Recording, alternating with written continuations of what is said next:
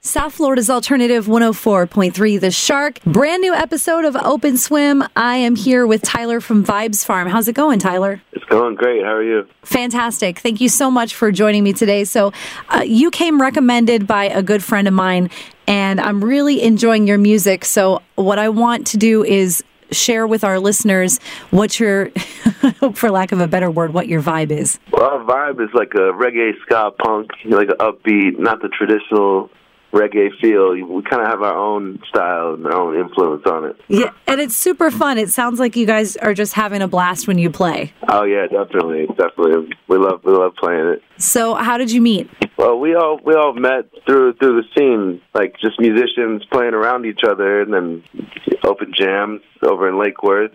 We started hanging out, and um, I had the group going, and so so we just accumulated guys over over a little bit of time, Nice. and then just uh, yeah, made vibes for him.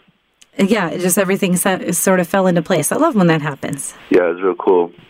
Definitely. So, what are you guys currently working on? We're currently working on putting out an album. We just released a single called Superhero. You can find that on Spotify and iTunes and CD Baby. What's your creative process like while you're writing? Well, we don't really have a distinct way of doing it. Sometimes we just go with the flow. Like we get different ideas from different life situations or just a random idea that pops in.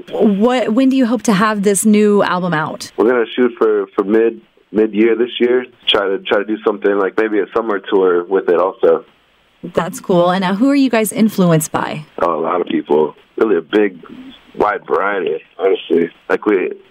We got like a lot of classic rock influence from like Led Zeppelin and Jimi Hendrix and of course like the old school reggae like Bob Marley, Peter Tosh, and Buju Banton, and a lot a lot of the new new guys that are in reggae too that are doing it big like Sally Stupid and Pepper. Yeah, we love those guys here at the Shark. We've we've had them uh, come and, and play and hang out with us quite a few times, and that's always a good time. So yeah, I, I can definitely see how they'd be a good influence for y'all. Now, where are you playing your next gigs? Our next gig is going to be in Singer Island at Dawson Pizza. Sweet. Share your social media platforms with us so everyone that listens knows where to find you.